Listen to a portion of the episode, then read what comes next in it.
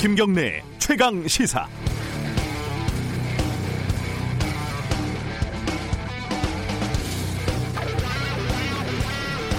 스웨덴 가구 업체 이케아가 아, 미국에서 서랍장에 깔려 숨진 아이 부모에게 4,600만 달러, 우리 돈으로 500억 원이 넘는 보상금을 지급하기로 했다는 외신 들으셨을 겁니다. 그런데요, 만약에 똑같은 사고가 한국에서 발생했다면 어떤 일이 벌어졌을까 상상을 한번 해볼까요? 부모가 먼저 합당한 조사, 기업의 책임, 그리고 리콜과 같은 사후적인 조치 등을 요구를 하겠죠. 그런데 기업은 귓등으로도 안 들을 겁니다. 왜냐면요. 한국에서는 그래도 되니까요. 분노한 부모가 기업을 방문해서 거칠게 항의라도 하면 기업은 블랙 컨슈머 취급을 하며 경찰을 불러 끌어내고 업무방해로 고소할지도 모릅니다. 손해배상 소송이 제기되면 기업은 김현장 같은 큰 로펌을 동원해서 안전 규정이 없어서 법적으로는 아무 문제가 없다는 변론을 펼치겠죠.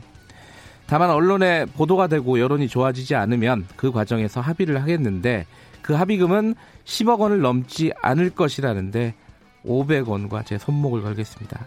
왜냐면요. 한국에서는 그래도 되니까요.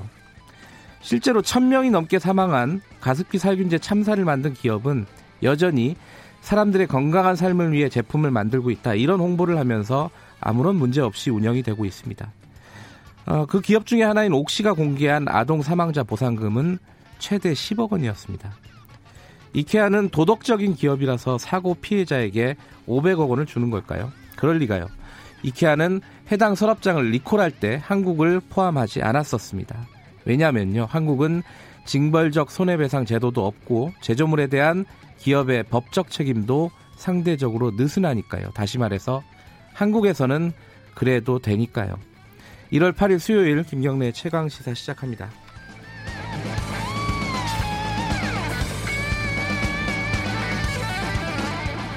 네, 김경래 최강 시사는 유튜브 라이브로도 함께하고 계십니다. 아, 많이 봐주시고요. 샵 9730으로 문자 보내주시면은 저희들이 공유하겠습니다. 짧은 문자는 50원, 긴 문자는 100원입니다. 스마트폰 애플리케이션 콩 이용하시면 무료로 참여하실 수 있습니다. 오늘 주요 뉴스 브리핑부터 시작하겠습니다. 고발 뉴스 민동기 기자 나와 있습니다. 안녕하세요. 안녕하십니까. 비 많이 오죠? 예, 여전히 좀 비가 예, 옵니다. 오늘 오전까지는 전국적으로 비가 많이 온다 그러니까 어, 출근하실 때 우산 잘 챙기시기 바랍니다. 어, 첫 소식은 쌍용차 해고자 문제 갖고 오셨네요. 46명의 쌍용차 해고 노동자가 어제 11년 만에 출근을 했는데요. 네. 근데 이 쌍용차하고 기업 노조가 지난 연말 경영 악화 등을 이유로 이들의 복직을 무기한 연기하기로 합의를 했거든요. 네. 그래서 반쪽짜리 출근이다 이런 평가가 있습니다. 어, 제 해고 노동자들은 정문에서 사원 번호 신분 확인을 거쳐 공장 안으로 들어갔습니다. 그러니까 공장 안에서는 지난해 1월 먼저 복직한 해고 노동자 10여 명이 해도 해도 너무한다. 즉각 부서 배치 이런 펼침막을 들고 회사 쪽에 무기한 휴직 결정에 항의를 했는데요. 쌍용차 대표이사가 이 해고 노동 복직자들과 만났거든요. 회사 경영 상황이 어려워서 어, 이들의 부서 배치가 미뤄질 수밖에 없다는 입장을 반복적으로 되풀이했습니다. 네. 쌍용차 노조는 노사정 합의를 지키지 않은 것은 부당하다면서 약속 이행을 촉구를 했는데요. 노조는 46명에게 업무 배치를 하지 않는다면 모든 법적 절차를 밟아 나갈 방침이라고 밝혔습니다. 오늘 조선일보가 쌍용차 애고자들의 출근 기사를 굉장히 이례적으로 일면에 음. 실었더라고요. 근데 제목이 정권이 복직시켜준 근로자들 적자 회사엔 일자리가 없었다 이런 제목이었습니다. 회사 쪽 입장을 좀 많이 반영을 한 것 같습니다. 좀 지켜봐야겠어요. 이게 어, 강제 휴직을 처리했는데 이제 반발이 거세니까요, 그렇죠? 네. 어제 문재인 대통령이 집권 4년차 신년사를 발표를 했습니다. 6.15 남북 공동선언 20주년 기념 행사를 공동 개최하자고 북측에 공식 제안을 했습니다. 네. 그러니까 가능한 것부터 남북 교류 협력을 확대하겠다 이런 뜻을 좀 밝힌 것으로 보이고요. 적극적인 행동을 통해서 남북 간 관계 개선을 추진하겠다는 그런 의지를 밝힌 것으로 보입니다. 네. 부동산 투기 문제를 공정의 문제와 연결 지으면서 실수요자 보호 등에 대해서도 강한 의지를 내비쳤는데요. 부동산 투기와의 전쟁에서 결코 지지 않을 것이다 이렇게 강조를 했습니다. 전쟁이라는 표현을 썼죠. 그렇습니다. 네. 그리고 공정 분야의 국민 체감도를 또 높이기 위해서 어떤 권력 기관도 국민과 함께하는 기관이라는 평가를 받을 수 있을 때까지 법적, 제도적, 행정적 개혁을 멈추지 않겠다 이렇게 얘기를 했는데요. 네. 검찰 개혁 의지를 다시 한번 강조한 것으로 풀이가 되고 있습니다. 문재인 대통령은 검경 수사권 조정 관련 법안의 국회 통과도 촉구를 했습니다. 네, 관련해서 오늘은 청와대 고민정 대변인 연결해서 어, 대통령 신년사 의미를 조금 자세히 짚어보겠습니다. 네. 어, 검찰 인사위원회가 오늘 열리죠? 오늘 열린다고 이제 언론들이 일제히 보도를 하고 있습니다. 네. 오전 11시 검찰 인사위 개최를 뭐 법무부가 위원들에게 통보를 했다 이런 음, 내용인데요. 네. 대체로 검사 검찰 인사위원회가 열리면 당일 혹은 그 다음 날 검찰 인사가 공개가 네. 되거든요. 그래서 아마 조만간 이 검찰 인사가 발표가 될 것으로 보입니다. 추미애 법무부 장관과 윤서, 윤석열 검찰총장이 어제 만났는데요. 법무부와 대검 쪽 양쪽의 입장은 검찰 인사 관련 논의는 없었다 이렇게 설명을 하고 있습니다. 네. 관련해서 또 오늘 조중동이 굉장히 이 내용을 비중 있게 보도를 했는데요. 동아일보는 오늘 인사위 직전에 윤석열 총장에게 인사안이 전달될 예정이고 검찰의 강한 반발이 예상된다고 보도를 했고 조선일보는 인사위를 전후해서 추미애 장관이 윤석열 총장을 만나는 모양새를 갖춘 다음에 네. 인사 발표를 밀어붙일 것이다 이렇게 보도를 하고 있습니다. 어, 오늘 좀 지켜보면 알겠죠. 이게 또 이 언론이 예측하는 일부 언론들이 예측하는 것과 다르게 굉장히 부드럽게 진행이 될 수도 있어요. 부드럽게 진행이 예. 될 수도 있고 소폭으로 또 인사가 날 수도 예, 있습니다. 어떻게 모릅니다. 아직은 모르는 상황이고. 네. 어, 오늘 고민정 대변인한테 물어보면 알려줄라나. 자, 정세균 총리 후보자 인사청문회가 어제 첫날 열렸고 오늘도 계속되는 거죠? 그렇습니다. 예. 21대 총선이 끝난 뒤에 여러 정당이 함께 참여할 수 있는 협치 내각 구성을 대통령에게 적극 건의드릴 생각을 가지고 있다. 이런 입장을 밝혔습니다. 여야 대치 구도를 해소하기 위해서 협치 내각 구상을 밝힌 것으로 보이고요. 네. 분권형 개헌을, 개헌을 또 주장하기도 했는데요. 의원 내각제는 현실성이 떨어지고 분권형 대통령제를 선호한다. 이렇게 네. 이렇게 얘기를 하면서 입법, 행정, 사법권의 분권 그리고 중앙정부와 지방정부 간의 분권이 이루어지지 않고서는 대한민국의 미래가 없다 이런 점을 강조를 했습니다. 야당은 어제 뭐 정세균 후보자의 재산 문제를 집중 뭐 공격을 하기도 했는데요. 네. 사실 관심은 총리 임명 절차의 순항 여부입니다. 음흠. 총리 같은 경우에는 국회 인준 동의 없이는 임명할 수가 없거든요. 네. 지금 자유한국당 같은 경우에는 본회의 인준 투표 일정을 합의해 주지 않으면 인준 정국이 장기화될 수밖에 없는 그런 상황인데요.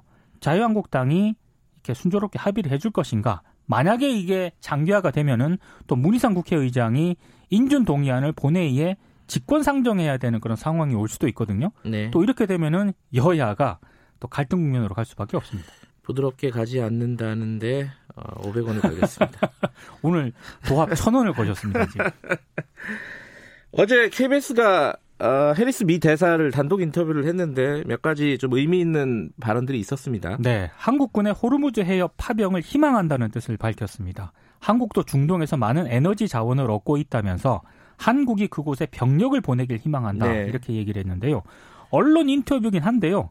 지금 미국과 이란이 극한 대립을 지금 하고 있는 그런 상황인데 주한미 대사가 한국군 파병 희망 의사를 공개적으로 밝혔다는 점에서 우리 정부 고심이 깊어질 것으로 보입니다. 네. 그리고 주한미군 방위비 분담금 협상과 관련해서도 마지막 단계에 이르렀다 이렇게 얘기를 했는데요. 다음 주에 열릴 협상 결과를 지켜봐야겠지만 낙관적으로 본다 이런 얘기를 했습니다. 6차 방위비 회의가 다음 주 초 워싱턴에서 열릴 예정입니다. 어, 대사가 공개적으로 공식적으로 어, 물론 인, 언론 인터뷰이긴 하지만요. 네. 어, 파병을 해달라 아, 이런 식의 발언을 한 겁니다. 진짜 고민이 많겠습니다. 지금 뭐 이러기도 힘들고 저러기도 힘든 상황인데 그렇습니다. 어, 이제 조금 더 상황을 지켜보면서 결정을 내려야겠죠. 네. 어제 헌- 헌법재판소에서 태극기 어, 국기 모독죄가 합헌이라는 결론을 내렸습니다. 근데 이게 좀 여러 가지로 어, 뭐랄까요 숫자를 보면은 다르게 해석할 여지도 좀 있어요. 좀 자세히 좀 설명해 주세요. 국가를 모욕할 목적으로 국기를 소각하거나 훼손하면 처벌할 수 있도록 그 형법 조항이 그렇게 되어 있거든요. 예. 근데 헌법재판소가 헌법에 어긋나지 않는다고 일단 결정을 했습니다. 네. 청구인 김모 씨 같은 경우는 2015년 4월 세월호 참사 관련 집회에 갔다가 집회를 통제하던 경찰에 항의하기 위해 종이 태극기를 태웠다가 체포가 됐거든요. 네. 자신은 우발적으로 국기를 태웠다 이렇게 주장을 했는데 검사는 형법 105조를 적용해서 기소를 했습니다. 1심 재판부는 모욕의 목적이 있었다고 인정하기 어렵다면서 무죄를 선고했고요. 네. 현재 항소심이 진행 중인데 재판관 4명은 합헌으로 판단을 했습니다. 4명. 반면에 재판관 네. 3명은 표현의 자유를 침해해서 이건 위헌이다 이렇게 판단을 했고요. 네. 2명은 공용기가 아닌 국기 훼손 행위를 처벌하는 것은 위헌이라면서 일부 이제 위헌 의견을 냈는데 위헌 정족수가 6명이거든요. 네. 그래서 이제 여기에 미달했기 때문에 합헌이라고 결정을 했는데 이건 해석하기에 따라서 다르게 해석이 가능한 그런 예, 대목입니다. 그 위헌 일부 위헌까지 포함하면은 위헌 의견이 더 많은 거예요, 사실 그렇습니다. 5대 4로. 예. 하지만 어, 정족수를 못 채워서 합헌 결정이 내려진 건데 이거는 뭐 앞으로도 한두 번 더 시간을 보고 결정이 다른 결정이 내려질 수 있는 부분이기도 그렇습니다. 합니다. 어, 마지막 소식 전해 주시죠. 노무현 재단 유시민 이사장이 진중권 전 동양대 교수를 향해서 조국 사태에 대한 견해가 갈라졌다면서 이별에도 기술이 필요하다. 최대한 존중하며 작별하는 게 좋겠다. 어제 이제 유시민의 알릴레오 방송에서 이같이 얘기를 했는데요.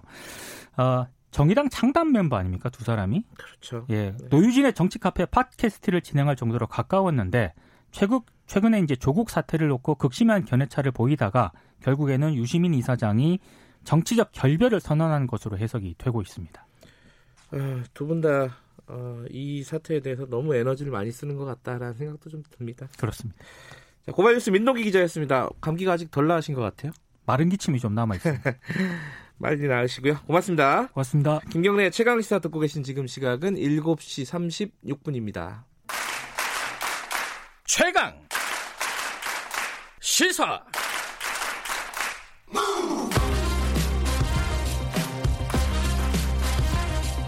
지금 여러분께서는 김경래 기자의 최강 시사를 듣고 계십니다. 이제 새로운 백년을 시작합니다. 혁신과 포용, 공정과 평화를 바탕으로 함께 잘 사는 나라, 평화와 번영의 한반도에 한 걸음 더 가까이 가겠습니다. 네, 어제 문재인 대통령이 신년사를 발표를 했죠. 어, 짚어야 될 대목들이 많습니다. 특히 이제 남북관계 개선에 대한 어, 구체적인 얘기도 있었고 부동산 시장에 대한 의지, 안정화에 대한 의지도 밝혔습니다. 어, 청와대 고민정 대변인 연결해서 관련 얘기 좀 나눠보겠습니다. 안녕하세요. 예, 안녕하세요. 어, 조금 늦었지만 새해 복 많이 받으시기 바라겠습니다. 아, 예, 새해 복 많이 받으십시오. 네. 어제 청와대 신년사 준비하면서 가장 중요하게 신경 썼던 대목 어떤 대목이었어요? 어, 무엇보다도 확실한 변화를 체감할 수 있게 하겠다는 네. 부분입니다. 네. 그래서 네. 말씀 중에서도 여섯 번이나 그 단어가 언급이 될 정도로 네. 어, 힘을 많이 줬다고 봐도 과언이 아니고요. 그래서 네. 포용과 혁신, 공정에 있어서 그 변화를 체감할 수 있게 하겠다. 사실 지금까지 한 2년 반, 3년 가까이 흘러오면서 많은 정책들을 저희가 이제 내놨습니다. 네. 아, 근데 이제 중반기가 시작되는 시점이다 보니까 그 정책들이 어, 부족한 것들은 더 채워야 되고 조금 더 안착이 될 수 있도록 이제 해야 되기 때문에 어, 그 확실한 변화 체감이라는 것은 그 정책들 뭐 52시간 문재인 케어 뭐 부동산 정책 이 모든 것들이 잘 안착시킬 수 있도록 더욱 더 세심하게 살피겠다는 의지를 나타낸 거라고 보면 됩니다. 확실한 변화 이거 말씀하신 대로 지금 여러 번 강조를 했는데 네. 그러니까 뭐 구체적으로는 어떤 게 확실한 변화인지 이 부분이 사실은 잘 모르겠어요. 어떤 부분이에요, 그게?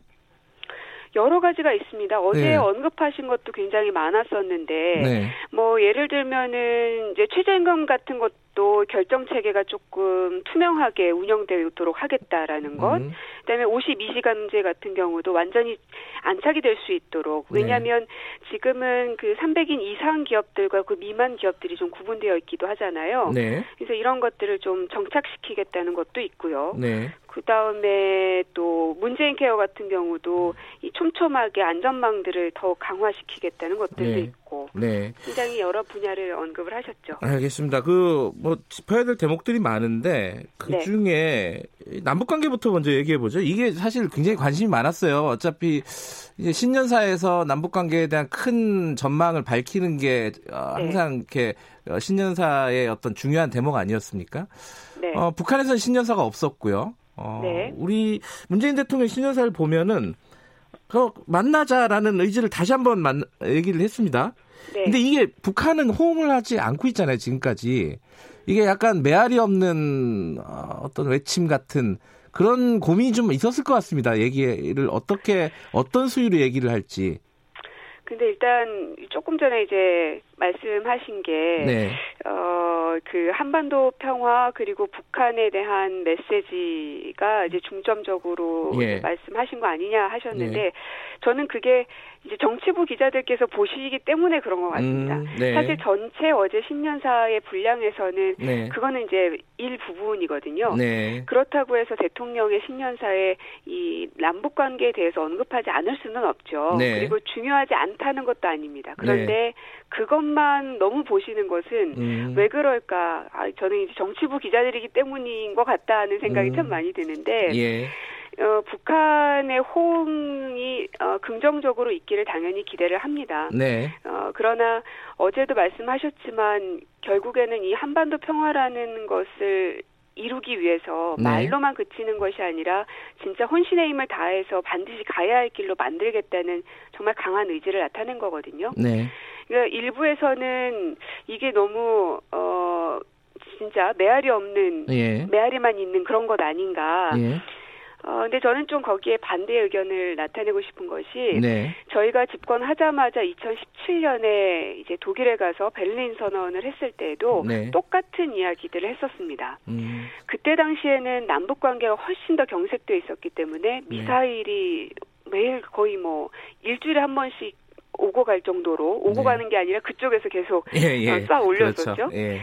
그 정도로 상황이 많이 어려웠었고 한반도에서 정말 무슨 큰 일이 나는 것 아니냐는 위기감까지 고조가 됐었던 상황에서 네. 베를린에서 평화 얘기를 했고 대화 얘기를 했었습니다. 네. 그러나 여러분들이 보셔서 아시겠지만 2018년도에 그걸 만들어냈거든요. 역사적인 남북 정상회담을 비롯해서 북미 대화까지 이끌어냈습니다. 네. 그러니까 결국에는 어, 너무 이 현실성만 생각해서는 즉 정치적 상상력을 발휘하지 않고서는 어떤 사람도 어떤 정부도 한 치 앞도 나갈 수가 없는 겁니다. 음. 반발짝이라도 나가기 위해서는 결국은 어, 이 현실에 안주하는 것이 아니라 정말 치고 나가는 부분이 분명히 있어야 되는 것이고 그것을 네. 우리는 17년 베를린 선언과 18년도에 그 남북 관계 훈풍들을 보면은 어, 알 수 있는 부분이고요. 네. 그래서 19년을 지난 2020년에 지금 상황이 물론 좋다는 것은 아닙니다. 굉장히 엄중한 상황임은 맞지만 그렇다고 해서 우리가 다시 되돌아갈 것이냐? 그래선 절대 안 되고 그렇다면 반발짝이라도 나갈 수 있는 방안 방향은 그리고 방안들은 뭐가 있을 것이냐? 거기에 대해서 집중을 해야 한다고 저는 생각합니다. 그러니까 북미 대화가 사실상 교착 상황이고 네. 어, 그런 상황을 계속 기다리고 의존하지 말고 어, 남북 대화 어, 이쪽 남북 관계 개선에 우리 자체적으로 좀 노력을 해보자 이런 취지로 읽으면 되는 건가요? 어제 그 말씀은? 어 거기에서 조금 결이 다른데 네. 북미 대화가 교착이기 때문에 그것을 약간 좀 제쳐놓고 네. 남북을 견인해 가겠다. 이거는 아닙니다. 음. 북미 대화의 성공을 위해서 노력해 나가는 것과 동시에, 동시에? 남북 네. 협력을 네. 증진시켜 나가겠다는 거거든요. 네. 아, 이게 조금 다르지만은 또 상당히 크게 음. 달라질 음. 수 있는 부분이기 때문에 꼭 말씀을 드리고 싶은 것이고요. 예. 그래서 어, 작년까지는 북미 대화가 될 듯 될듯 그런 상황이었기 때문에 최대한 네. 거기에 포커스를 맞췄는데 네. 지금은 그것과 동시에 남북 협력도 어, 이루어 나가겠다라는 겁니다. 네, 어쨌든 어, 다시 한번 어, 김정은 위원장의 답방을 어, 요청을 한 셈이 된 거고 그거는 좀 물밑에서도 여러 가지로 노력을 하겠죠. 어 그래야죠. 네. 네 그래서 어 이제 글쎄요, 답방이라는 것이 우리가 제안한다고 해서 바로 이루어지는 것은 아닐 테고요. 네. 그래서 어제 대통령께서 언급하실 때도 어, 답방을 위한 여건이 갖춰질 수 있도록 노력해 나가자 뭐 네. 이런 이야기를 하셨는데 그 여건이라는 것이 쭉 언급했던 뭐 스포츠 교류라든지 어, 아니면 뭐 유네스코 공동 등재라든지 이런 음. 것들이 이루어지게끔 네. 만들면 그것이 여건이 조성이 될 것이고 그렇게 되면 어, 답방도 어, 이게 순서적으로 이루어질 수 있을 것이다라는 부분인 것이지 지금 당장 답방을 제안하고 네. 다 북의 답을 기다리고 이거는 조금 성급 한 예. 판단인 것 같습니다. 어, 현실적으로 가능한 부분들이라도 차근차근 좀 해나가자. 일단 이런 취지로 보면 되겠네요. 예, 예, 맞습니다. 다른 얘기 좀 해볼게요. 어제 네. 공정에 대해서도 굉장히 여러 번 강조를 했습니다. 예. 이게 어떤 의미로 해석을 하면 되죠? 어, 그, 일단은 공정이라는 게 뭐 일자리 부분에서도 있을 것이고요. 네. 채용 문제에 있어서의 공정도 있을 것이고, 그러니까 생활 속의 공정도 있고, 네. 그리고 언급했다시피 어, 이런 그 공수처법이 최근에 통과가 됐기 때문에 네. 법에 있어서의 공정도 음. 같이 언급을 하신 거죠. 음흠. 그러면 어, 이 검찰 개혁 이런 부분들도 다 공정의 큰 틀로 보면 되겠죠? 그렇죠. 음. 그 이제 법이라는 게 결국은 법 앞에 만민은 모두 평등해야 된다는 걸 우리는 진짜 어린 시절부터 배우는 거잖아요. 네. 이제 그것을 어, 말로만 그치는 게 아니라 실행할 수 있는 제도를 만드는 게 정치권과 정부의 역할일 텐데요. 네. 그래서 공수처법이 아직 완성 완전히 되지는 않았습니다. 왜냐하면 공수처법은 통과가 됐지만 아직 이제 수사권 주정 법안도 처리가 지금 기다리고 있는 상황이기 때문에 네. 이것이 다 되어야 제도적 기반이 완성이 되는 거고요. 네. 그러면 그것을 기반으로 해서 이제 시, 어제 공포를 했기 때문에 네. 시행이 되려면 6개월 정도 이제 시간이 걸립니다. 네. 그러면 그 기간 동안에 공수처에 필요한 여러 가지 그, 그 자잘한 시행령들, 규칙들 이런 게 많을 겁니다. 네. 그래서 이런 것들을 좀 촘촘히 만들어서 어 진짜 이걸 만드는 데까지 20년이 넘는 시간이 걸렸거든요. 그랬죠. 네. 아 정말 오랜 시간 동안 했지만 계속 엎어지고 엎어졌던 것이 이제 결국 이루어졌습니다. 네. 그래서 이것을 어, 진짜 많은 국민들이 원하는 방향 그리고 20년이 넘는 시간 동안 수많은 사람들이 외쳤던 그 함성에 답하기 위해서는 더욱 촘촘하게 네. 잘 운영될 수 있도록 해야 될 어, 것입니다. 아, 관련해 가지고 오늘 어, 검찰의 인사위원회가 열리지 않습니까? 네네. 그 추미애 저 신임 장관과 청와대가 인사를 놓고 좀 갈등을 빚고 있다 이렇게 보도를 하는 일부 언론들이 있습니다. 이거 어떻게 봐야 됩니까? 그렇게 어, 보도하는 일부 언론도 있지만 네. 어, 또 그렇지 않다라고 또 어, 답변을 하시는 분들도 계십니다. 이게 늘상 보면 네. 특히 인사는요. 네. 이게 단순히 뭐 검찰 혹은 법무부 여서만이 아니라 네. 모든 인사에 대해서는 정말 설왕설래가 계속 오고 갑니다. 근데 네. 이제 어떤 것도 저희가 확인해 드릴 수가 없다 보니까 네. 저희도 참 답답한데 네. 어쨌든 이 인사에 있어서는 결국 이제 결과로서 보여드릴 수밖에 없는 거라서 좀 네. 답답하지만 기다려 주시면 좋겠습니다. 네. 뭐 급진적인 청와대 인사안을 추미애 장관이 거부했다. 뭐 이런 프레임이 좀 있더라고요. 예, 뭐그 그 부분에 대해서 뭐 확인해 주실 수는 없다 이런 얘기고. 예, 어, 그, 그 얘기도 좀 여쭤봐야겠는데요. 그 네. 고민정 대변인께서 총선 나온다는 얘기들이 여기저기서 나오고 있습니다. 맞아요? 아, 예. 곤란하신가요, 이거는? 음, 때가 되면 이제 말씀드릴 수 있는 시기가 올 거라고 생각합니다. 예. 아직 결정은 안 됐다고 보면 되는 건가요? 어, 네, 고심 중에 있습니다. 지금 중에 있어요. 그 구체적으로 뭐 나경원 원내대표 대항마 뭐 이런 얘기까지 나오는데 이런 건 들어보셨습니까? 저도 보도를 통해서 보고 있습니다. 아, 보도를 통해서 보고 있어요. 직접 예, 들으신 게 아니라. 예. 그리고 요번에 이제 청와대가 저 조직 개편을 하지 않습니까? 네, 근데 여기에 대해서 어, 이- 일단 뭐 청와대 인사 중에 상당수가 어, 처- 어, 총선에 출마를 한다 이런 어, 보도도 있고 이 청와대가 이게 총선용 캠프를 만드는 거 아니냐 이런 비판도 있습니다. 여기에 대해서 한 말씀만 듣고 마무리하죠. 어, 청와대 개편이 총선용이다라는 네. 프레임을 만들기 위함이라고 저는 생각합니다. 네. 왜냐하면 이미 어, 선거에 출마할 결심을 가졌던 분들은 지난 여름에 다들 이제 입장을 밝히셔서 정리가 다 된 바가 있고요. 네. 이번에 조직 개편 같은 경우는 뭐 디지털 혁신 비서관이 새로 신설이 되기도 했고 네. 그다음에 여러 담당관들 소부장이나 방위 산업이나 이런 담당관들을 신설하기도 했습니다. 네. 신남방 신북방 비서관도 물론 새로 생겼고요. 네. 이런 것들이 많음에도 불구하고 이런 것들은 전혀 언급하지 않고 아 오로지 이 총선용 캠프라는 것에 맞추기 위해서 어, 얘기하는 것이 아니냐. 음. 그래서 보고 싶은 것만 보는 것 음. 아닌가 하는 생각도 들고요. 네. 결국에는 어, 국민들께서 어떤 것이 맞는지 네. 정권 심판이 맞는지 야당 심판이 맞는지는 판단해 주실 거라고 생각합니다. 알겠습니다. 자, 오늘 말씀 여기까지 드릴게요. 고맙습니다. 네, 고맙습니다. 고민정 청와대 대변인이었습니다.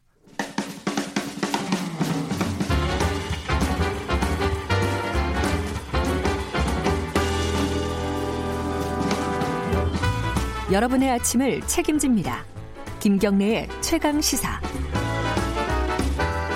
네, 최강 스포츠 KBS 스포츠 취재부 박주미 기자 나와 있습니다. 안녕하세요. 네, 안녕하세요. 어제 남녀 배구 팀이 어, 대표팀이 도쿄올림픽 때문에 예선전 나간다. 네. 이 소식 전해주셨는데 네. 경기가 열렸다면서요? 네, 어제 첫 경기를 했는데 네. 여자는 산뜻한 출발을 했고 남자는 좀 다소 무거운 출발, 음. 첫 발을 뗐습니다. 여자 경기 부터 정리해 볼까요? 그렇죠. 여자가 인도네시아와 경기를 했는데 3대 0으로 완승했습니다. 아하, 네. 경기도 빨리 끝냈어요. 1시간 7분 만에 끝냈고요. 전력차가 좀 있었던 거고. 네, 확실히 네. 그게 보이더라고요. 네. 확실한 우세를 보였고 네. 그 우리 대표팀이 처음에는 좀 약간 흔들렸었어요. 음, 인도네시아가 끈질긴 수비를 보이면서 좀 따라 붙더라고요. 네. 그래서 12대 12까지 갔었는데 김연경 선수가 있었잖아요. 투지를 보이면서 불꽃 스파이크를 날렸습니다. 그래서 이제 분위기를 좀 가져왔고 네. 순식간에 3대 0으로 이겨서 우리 대표팀은 뭐 2세트 중반부터는 김연경 선수 주포인데도 불구하고 빠졌고 아, 그래요? 3세트에는 음. 또 이재영 선수까지 빠지면서 여유롭게 승리를 따냈습니다. 음,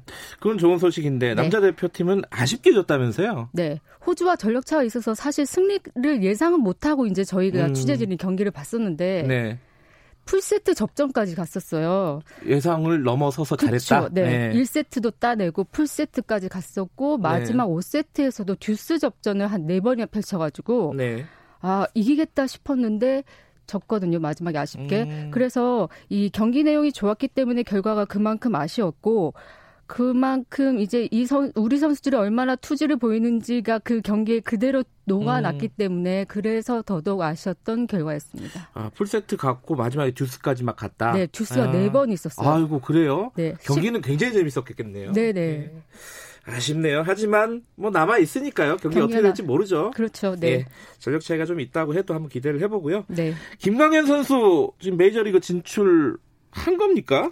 지금 어떻게 된 거예요? 지금 이제 세인트 루이스하고 경, 그 계약을 합류 계약을 했으니까 빅리그 입성은 이제 확정됐다고 보면 되는데 아직 소속팀에는 합류하지 않은 상태고 아, 그래요? 일본 네, 일본 음. 오키나와에서 개인 훈련을 하고 있거든요. 네. 스프링 캠프가 2월 달 중순에 있는데 가기 전에 몸을 좀 만들고 가야 되잖아요, 아무래도. 음. 그래서 시즌 전 각오를 그만큼 보이고 있고 이제 세인트 루이스에 가서는 본인이 선발진에 진입하느냐가 목표일 텐데 네. 어제 메이저리그 공식 홈페이지에서 세인트 루이스, 루이스의 시즌 개막 로스트 로스터를 예상하면서 김광현의 보직을 확정해 놓지는 않았더라고요. 그러면서 아하. 5선발 후보에 포함했습니다. 아, 그러면서 아. 네 명의 투수는 확실 어, 선발은 다른 선수가 있고 김광현 선수는 마르티네스 선수와 5선발 후보 경쟁을 해야 되는데 마르티네스 마르티네스 선수가 이제 어깨 상태가 좀 변수이긴 해요.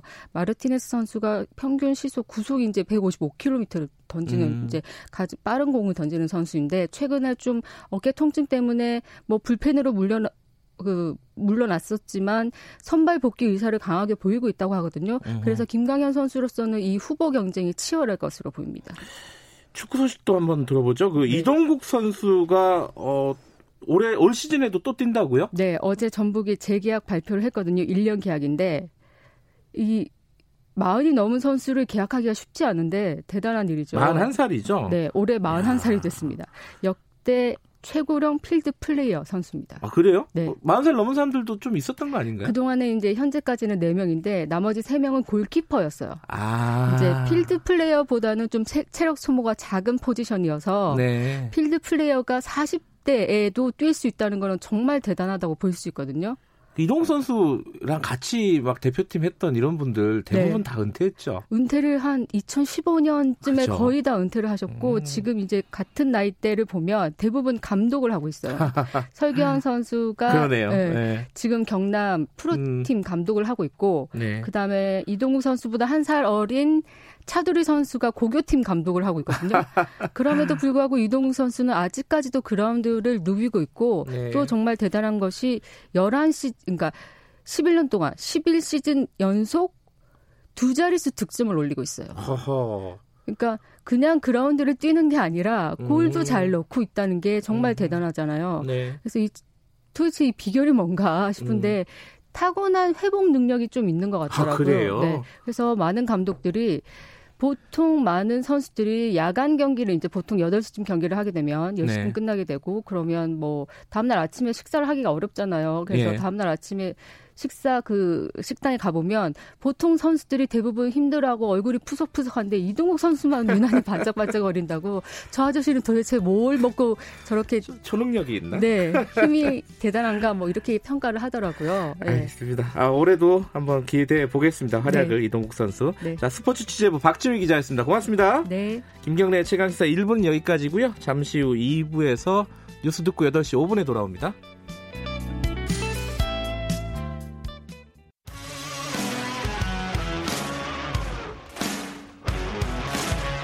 뉴스타파 기자 김경래 최강 시사.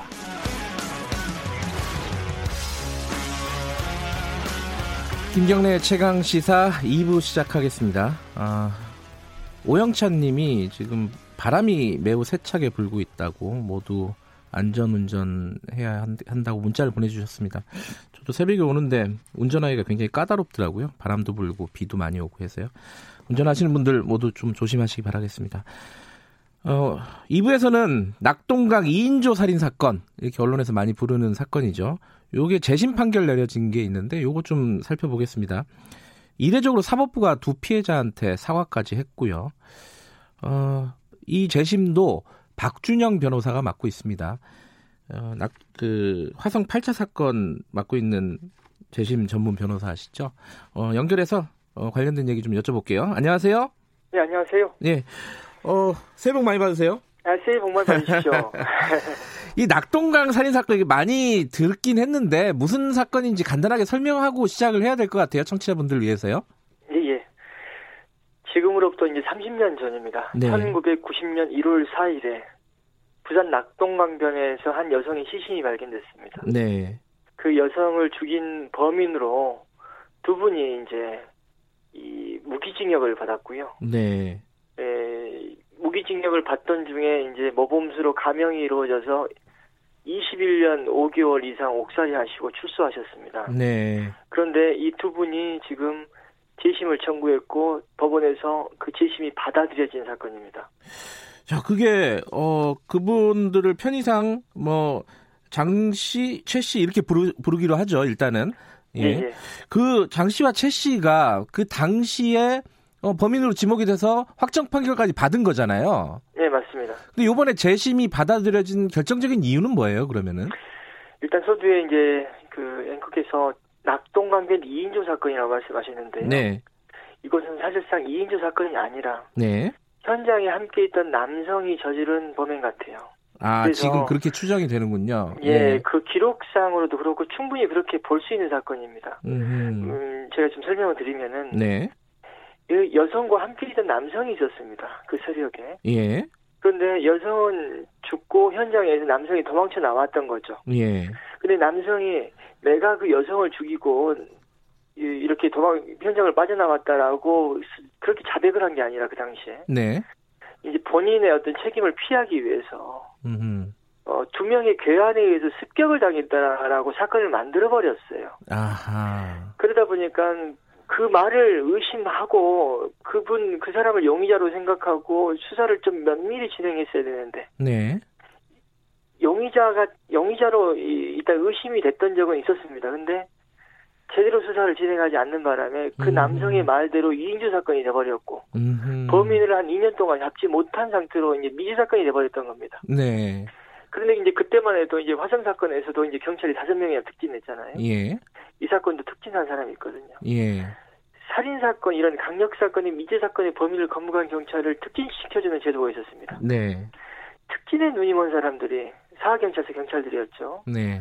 무고한 시민 두 사람들 잡아다가 물고문했습니다. 음흠. 이 사람을 거꾸로 매달아 놓고 수건을 뒤집어 씌우고 거기다 물을 부었거든요. 음흠. 그 고문을 견디다 못해 자백했고 그 자백 때문에 억울하게 누명을 쓴 사건입니다. 그 자백 말고 당시에 다른 증거는 없었어요? 그 경찰이 찾아낸? 자백 말고 다른 증거 물론 기록상은 있었죠. 그게 무슨 증거냐면은 네. 사실상 가해자 범인임에도 불구하고 그 사람이 피해자가 돼버리는 바람에 그 사람의 피해자 진술 조서들이 있었고요. 예. 그리고 또 이 사건 참 안 좋은 게 뭐냐면은 없는 사건까지 만들어 가지고 연결을 시켜버렸어요. 네. 2인조 사건으로 이제 이 사건이 이제 만들어졌는데 사실상 그 현장에 있던 남성의 범행임에도 불구하고 네. 그런데 이제 2년 전에 이제 미제 사건의 범인을 잡았다라고 하는 상황에서 뭔가 이- 그 다른 사건으로 연결을 시키려고 했던 것 같고 음흠. 그 다른 사건이 어떤 사건이냐면은 경찰관이 피해자가 돼가지고 나도 여성과 데이트를 하다가 그런 일을 당한 적이 있다라는 정말 가상의 사건 하나 만들어 버렸던 거예요. 하하, 그래요. 그래서 경찰이 피해자 진술까지 한 그런 말도 안 되는 사건이죠, 이 사건이. 예. 아, 그러면 이 궁금한 게, 어, 네. 당시에 그러면 용의자 중에 초, 초창기 요- 용의자 중에 하나였던 그 여성과 같이 있었던 남성 있지 않습니까? 예, 예. 그 사람은 지금 지금도 어, 찾을 수 있는 사람인 건가요? 1994년에 사망했습니다. 아 그래요. 예, 왜냐면 가족들 음. 입장에서는 그 남자가 진실을 얘기해 주기를 바랬죠. 예. 그래서 재판 도중 그리고 판결이 확정된 후에도 당신이 얘기 진실을 얘기해 달라고 이렇게 찾아가서 네. 사정사정 했는데 음. 그런데 이제 어느 날 갑자기 사망했다라는 얘기를 듣게 됩니다. 그러니까 이게 아주 유력한 용의자가 사망을 하면서 더 사건이 꼬여버린 거군요, 이게. 예. 아주 유력한 여- 용의자가 수사나 당시 재판 과정에서는 자신의 책임을 피하기 위해서 네. 또 경찰이 그냥 잡아 무고하게 지금 막 누명을 씌우려 했던 그 사람들의 어떤 범 범행이라고 주장을 해버리고 음흠. 판결이 확정된 후에도 이제 자신이 또 책임을 져야 되다 보니까는 이렇게 피해버렸던 겁니다. 지금 그 장 씨와 최 씨가 경찰에게 고문당하고 이런 사실을 예. 검찰에다가도 얘기를 했고 법원에다가도 얘기를 당시에 했었다고 보도를 봤어요. 맞습니다. 그때는 왜 그거를 받아들여 주지 않은 거죠? 검찰에 가서 가자마자 고문당했다라고 얘기했죠. 네. 그러니까는 검사가 그 당시에 요즘 세상에 고문이 어딨냐라고 하면서 아하. 그렇게 무시하고 또 검찰 수사관은 신고 있던 슬리퍼로 뺨을 때렸다더라고요. 검찰 수사관이요. 예, 그 당시. 하하. 아, 그러니까 말하자면 뭐 헛소리 하지 마라 이런 식으로. 예, 맞습니다. 예. 완전히 묵살해 버렸고. 예. 그리고 법원 재판 과정에서도 고문 주장을 했었습니다. 음. 고문 주장을 하고 당시 이제 그 변호인이 그 사하경찰서 유치장 동료들 그, 그 고문의 정황을 목격한 사람들이죠. 네. 물고문 당했으니까 몸이 축축이 젖어 있고 뭐 때로는 손목과 발목이 이제 저항하다 보니까 부어 있고 네. 이런 고문의 정황을 갖다가 경, 유치장 동료 세 명이 증언을 했거든요. 네. 그런 증언이 있었음에도 불구하고 다 무시해버렸습니다. 하하. 그러면 요번에 요번에는 지금 시간이 많이 지났잖아요. 아까 말씀하신 대로 30년이 지난 사건인데 예. 요번에 이제 재판부에서 그 고문이 있었다라는 사실이 인정된 거에는 뭐 결정적인 어떤 계기가 있었나요? 일단은 세상이 바뀌었잖아요. 하하. 30년 예. 전과 지금의 어떤 인권 수사와 재판에 네. 대한 어떤 우리의 인식이나 이 재판부의 어떤 인식 네. 이런 것들이 많이 바뀌었고 네. 그- 그리고 또 그 30년 전부터 지금까지 일관되게 고문 주장을 해오고 있다는 사실도 굉장히 의미가 있거든요. 네. 그리고 30년 전에 사경찰서 동료들이 법정 증언해가지고 아 이 사람들 고문 당한 것 같다라고 얘기했는데 그 증언을 지금도 하고 있습니다. 두 사람이.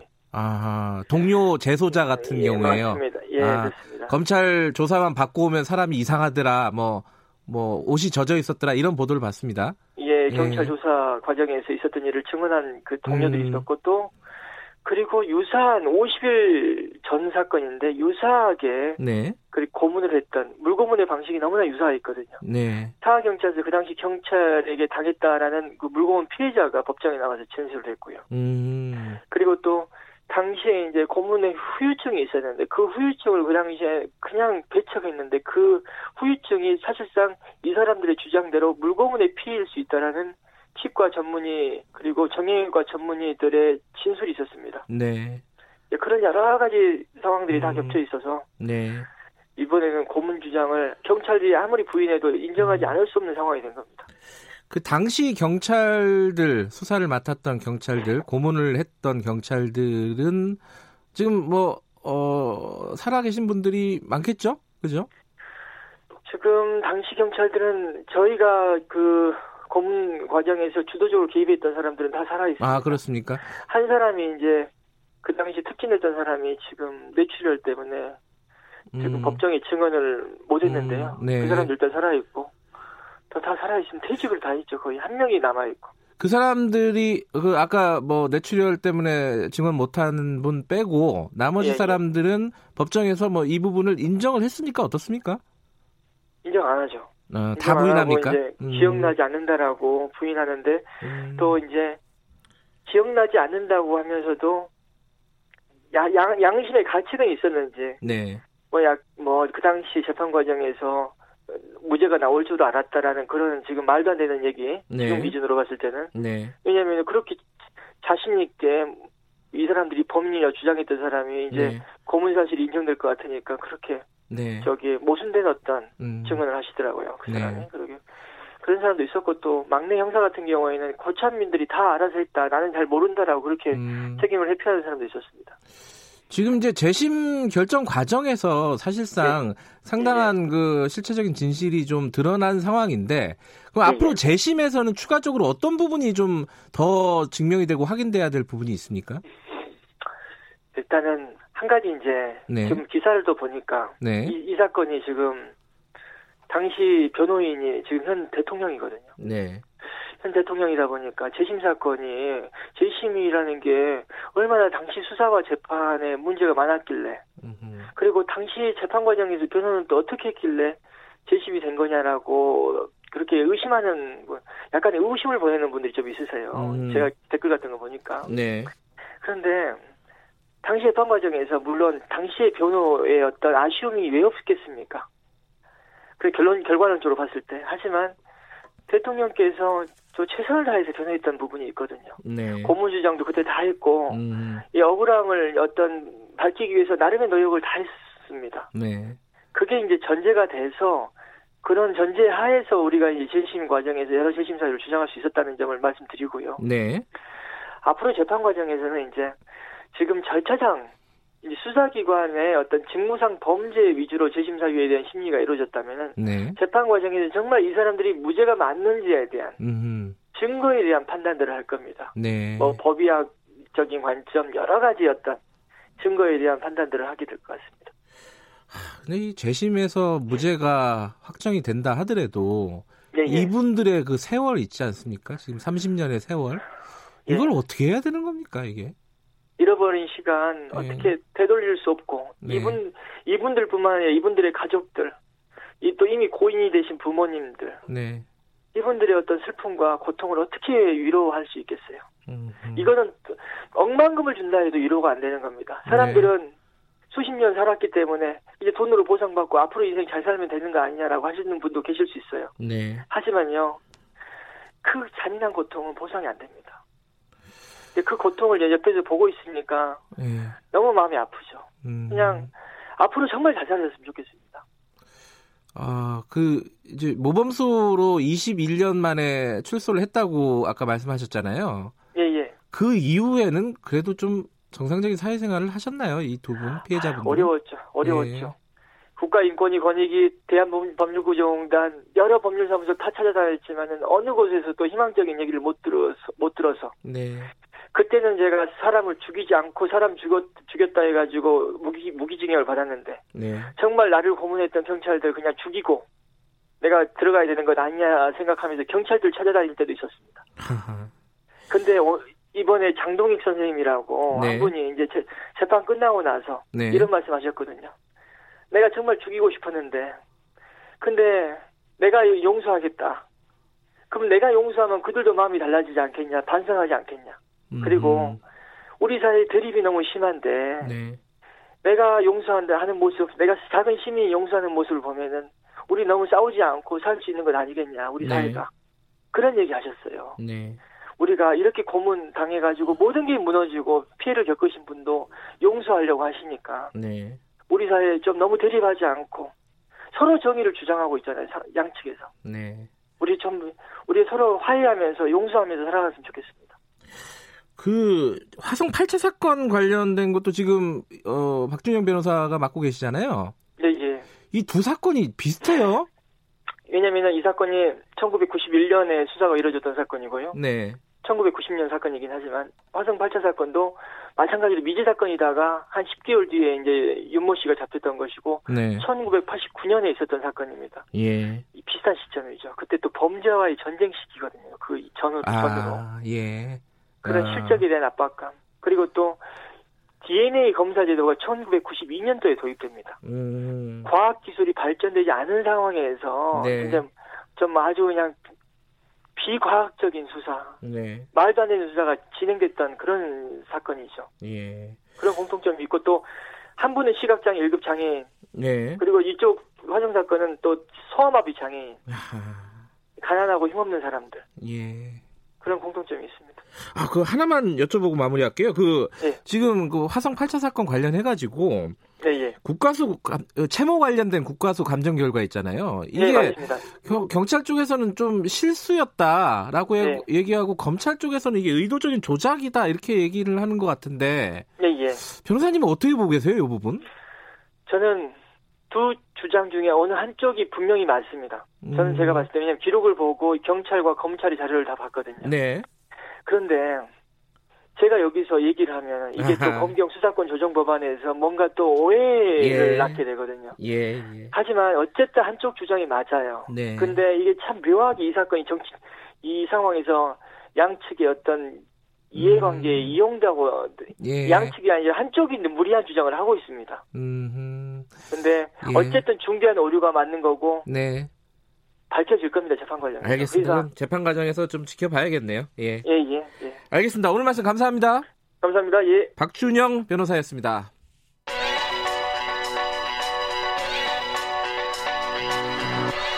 최강 시사 김수민의 눈. 네, 김수민의 눈, 김수민 평론가 나와 계십니다. 안녕하세요. 네, 반갑습니다. 오늘은 보수 통합 얘기를 좀 해보겠습니다. 네. 이게 뉴스가 좀 왔다 갔다 했어요. 3대 원칙, 그 유승민 의원이 밝힌 거에 있는데, 그거를 황교안 대표가 또 받아들일 거다. 뭐 이런 보도가 있었는데 또 아니다. 이게 어떻게 된 게 정리 좀 해보죠.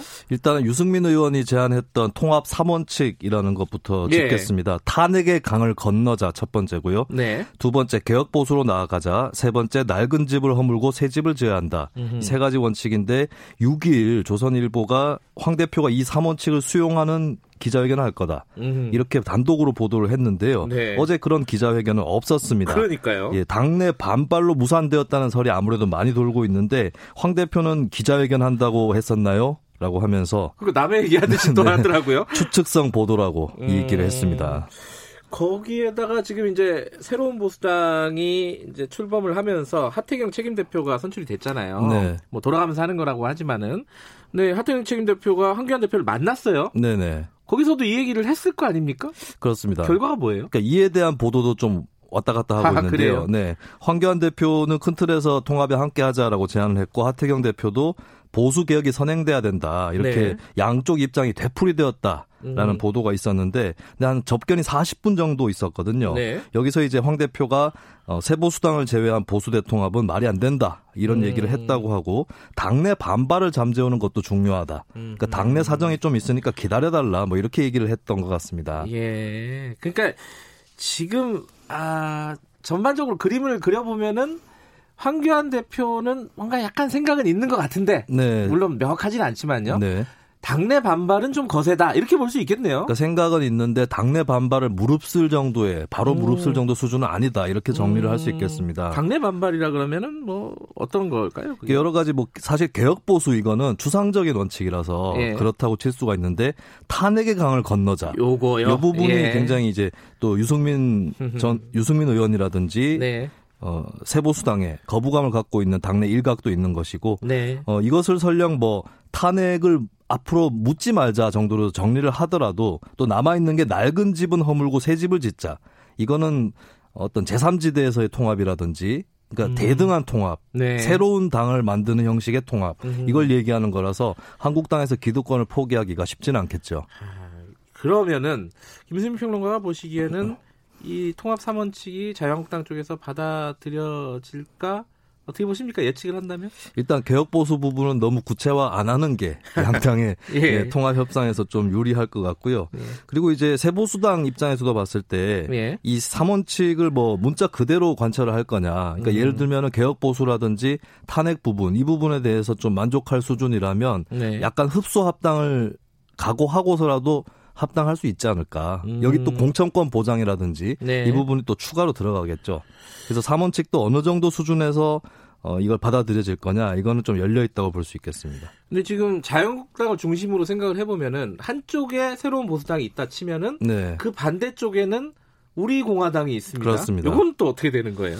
지금까지 보면 황교안 대표 행보가 네. 당내의 어떤 반발 세력이라든지 이탈자를 최소화하는 쪽으로 좀 무게를 실어왔다고 볼 수 있겠어요. 음. 대표 경선 때도 보면은 그때 당시에도 한쪽에는 오세훈, 한쪽에서는 김진태 이렇게 두 후보가 황 대표를 추격을 했었는데 네. 주로 황 대표가 보인 행보는 김진태 후보 표를 좀 억누르는 음. 그쪽으로의 표 이탈을 최소화하는 그런 방향이었고 네. 현재까지도 보면 삭발, 단식 다 그런 행보들이었거든요. 네. 그러니까 아무래도 또 자유한국당 지지층은 정권 심판이라는 슬로건 하에 좀 결집을 하는 경향이 특히 총선을 앞두고 있을 거기 때문에 예, 이 상- 현재 상황에서는 어떤 우리 공화당 쪽을 설득하는 것보다는 외연을 확장하는 게 더 절박한 상황이고 예. 일례로 친박 핵심인 윤상현 의원이 네. 보수 통합 반대하지 말고 숨지 말고 당당하게 음. 말하라. 이렇게 얘기한 걸 보면은 보수 통합이 그래도 당내에서 좀 힘을 받는 것 같습니다. 음.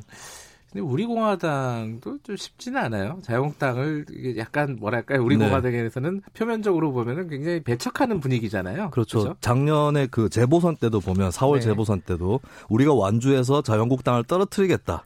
이런 태도가 굉장히 완연하게 나타났었죠. 더군다나 지금 비례 은동형 비례대표가 그렇죠. 생겼기 때문에 네. 우리 공화당도 이게 좀 뭐랄까 위상이 높아졌어요. 사실 예, 상대적으로 보면은 네. 자 그럼 새로운 보수당 얘기를 해보면요. 새로운 보수당 입장에서는 이게 자유한국당이랑 합치는 게 계산으로 따지면은 네. 맞는 거예요. 아니면은 그냥 가는 게 맞는 겁니까? 그러니까 그냥 간다고 했을 때는 자유한국당을 위협할 수는 있을 것 같습니다. 우리도 못 끌어안으면서 어떻게 아. 총선에서 이길 거냐. 예. 같이 한번 떨어져 볼래. 이렇게 갈 수 있겠죠. 근데 그렇게 가면 당연히 세보수당도 타격을 받는 거기 때문에 예. 일단은 통합을 모색할 수밖에 없는 건데 문제는 세보수당 현재 지지층의 어떤 확산을 봤을 때는 자유한국당보다는 오히려 바른미래당이라든지 무당파층의 지지를 더 잠식하는 걸로 나왔어요. 네. 그럼 이 지지층이 세보수당 현재 지지층이 통합을 했을 때 따라갈 거냐 음. 이것이 굉장히 큰 숙제인 거고 그렇기 때문에 세보수당 입장에서는 명분을 더 갖춰서 통합을 하려고 하는 거겠죠. 쉽지 않네요. 예. 자 여기에 변수가 하나 더 있습니다. 안철수 전 바른미래당 대표. 네. 이건 어떻게 해야 되는 거예요? 그러니까 안전 대표에 대해서도 황 대표도 통합 대상이다. 아, 그렇게는 넣고 얘기는 있어요. 하죠. 예. 예. 근데 안전 대표 입장은 어떨 것이냐? 마찬가지로 보수 통합에 안전 대표가 참여하면 자기 지지층이나 바른미래당 지지층이 따라올 거냐?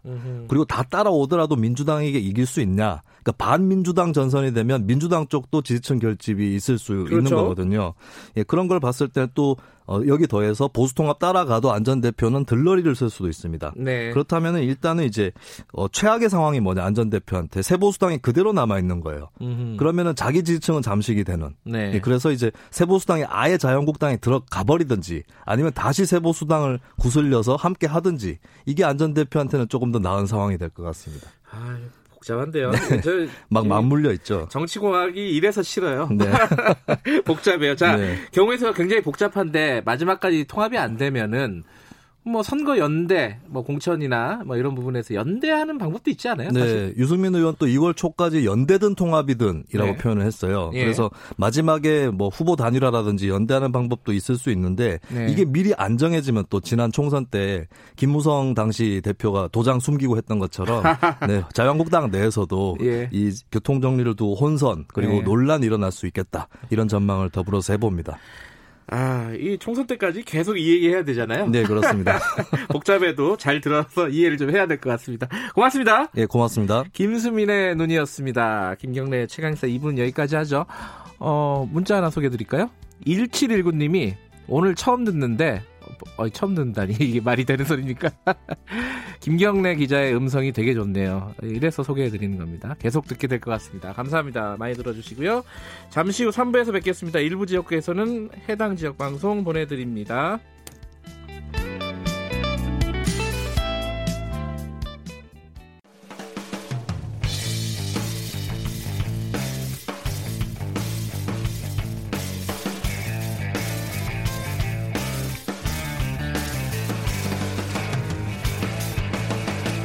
김경래의 최강 시사.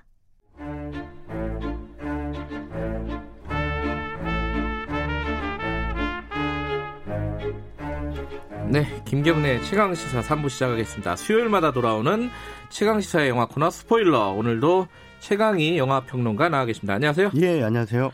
어, 이 얘기를 안 할 수가 없을 것 같습니다. 네. 어, 기생충이 어, 골든글로브 미국에서 골든글로브 최우수 외국어 영화상을 수상했습니다. 네. 이게 대단한 겁니까? 대단하죠. 예. 그래요? 예. 어떤 상인지 뭐 이런 것 좀 설명 좀 해주세요. 일단 미국에서 연말 연시에 각종 영화상이 열리죠. 예. 어, 각 지역마다 있는 그 평론가들, 비평가 협회들이 있어요. 뭐 뉴욕 비평가 예. 협회상 뭐 이런 거 있잖아요. 예, 그죠? 비평가 협회. 어. 뭐 이런 비평가 협회 상들도 많이 받았고요. 또 예. 전미 비평가 협회 최우수 작품상도 받았죠. 네. 그래서 골든글러브를 받을 수 있을 것 같다라는 느낌이 왠지 들더라고요. 근데 음. 아니나 다를까 받았습니다.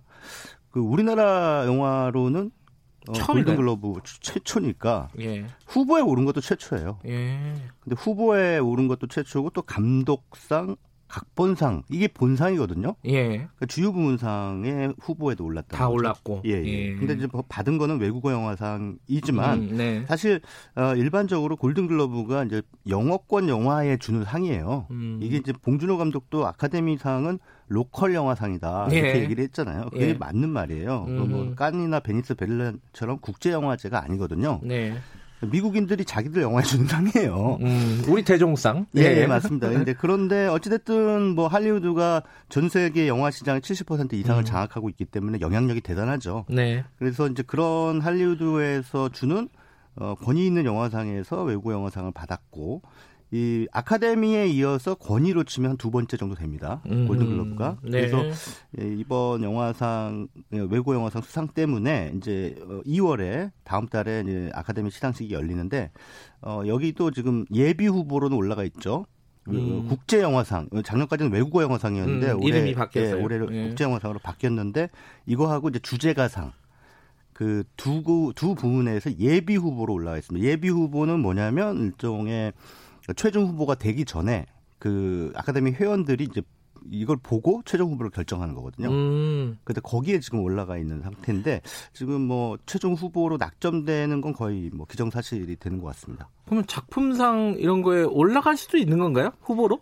아니죠. 지금 작품상은 안 돼요. 안 돼요? 지금 예, 이제 아예 안 일정? 정도 영어 그가 돼 있어야 돼요. 아. 그 영어 아까도 말씀드렸다시피 이거 영어 영화에 주는 상이거든. 음. 아카데미상도 그렇고 골든글로브상도 네. 그래서 그래서 비영어권 영화에는 그냥 외국어 영화상 딱 하나 이렇게 놔두고 그런데 가끔 가다가 이제 어, 비영어권 영화에도 본상을 주는 경우가 있어요. 감독상 같은 거. 예, 그 네. 작년에 이제 로마라고 네. 하는 알폰스 쿠아론 감독의 에, 스페인어 영화였죠. 음. 그 작품이 감독상, 아카데미 감독상을 받은 음, 적이 있는데 어쨌든 뭐 예, 이번에는 주제가상하고 어, 국제영화상에만 예비 후보가 돼 있기 때문에 아. 네, 두 분야 두 부문에서 과연 최종 후보로 음. 어, 낙점이 될지는 이제 내 다음 주에 발표가 나니까 아. 두고 봐야겠죠. 그러니까 감독상 같은 거에 노미네이트 될 거는 아니네요. 지금 현실적으로는. 그렇죠. 그죠? 예. 예. 근데 주제 가상은 갑자기 좀 뜬금없어요. 이건 왜 받는 거예요? 아, 왜 올라간 거예요, 이게? 글쎄 모르겠어요. 그 그, 이게 한국에서는 되게 어, 주제가 있었는지도 잘 몰랐는데 봉준호 감독이 직접 가사를 쓰고 그, 그또 배우가 최우식 불렀다면서요? 예, 최우식 최우식 씨가 씨가. 불렀는데 그게 뭐 미국인들이 듣기에는 되게 좋았나 보죠.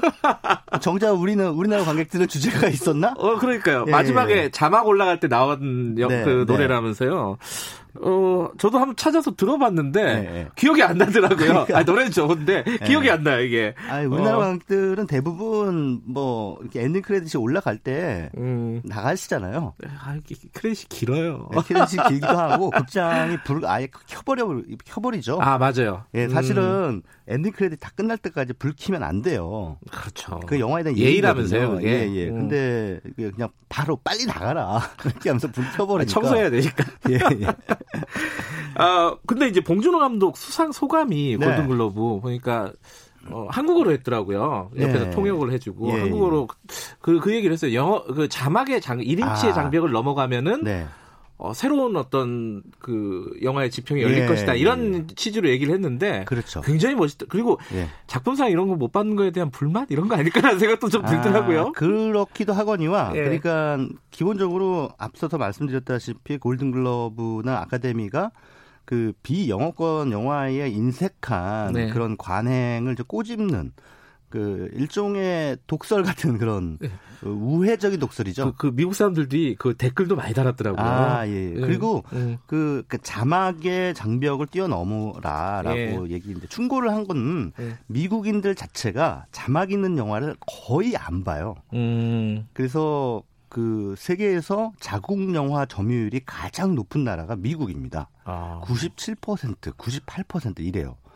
외국 영화는 아예 안 보네. 아예 안 봐요. 예. 예, 거의 안 본다고 보시면 돼요. 그러니까는 예. 어, 미국인들은 어, 이런 마- 표현이 좀 적절한지 모르겠습니다만 사실은 우물한 개구리예요.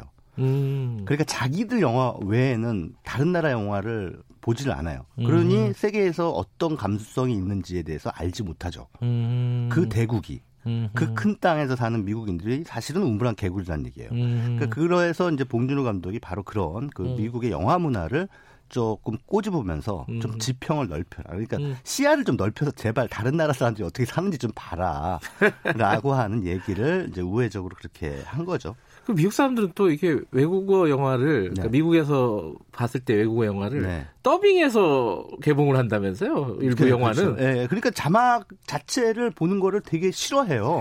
왜 싫어하는지 모르겠는데 어 그게 워낙 오랫동안 그렇게 훈련이 돼 있다 보니까 음. 그 뭐 특히나 미국 같은 경우에는 자국 영화도 엄청나게 많이 쏟아지고 음. 그렇죠. 예, 예. 음. 그리고 자기들, 미국인들이 생각하기에는 그냥 자국 영화만으로도 만족스러운 거예요. 음흠. 그래서 이제 그 영화들을 보는데, 그래서, 어, 이 자막이 있는 영화로 미국에서 박스오피스 1위를 한 경우는 거의 없는데, 거의 2000년 무렵에 이한 감독의 와호 장룡이란 무협 영화가 예, 알죠. 미국에서 자막이 있는 영화로 거의 최초로 1위를 했습니다. 아, 그랬어요. 예. 와우장이 그렇게 흥행을 했었어요. 예, 흥행 1위를 오, 했어요. 그랬구나. 그래서 그게 굉장히 전무후무한 기록이다. 예. 근데 이제 그 이후에는 거의 자막이 있는 영화는 뭐 흥행 안 되는 그런 음. 분위기는 여전하죠. 예. 음.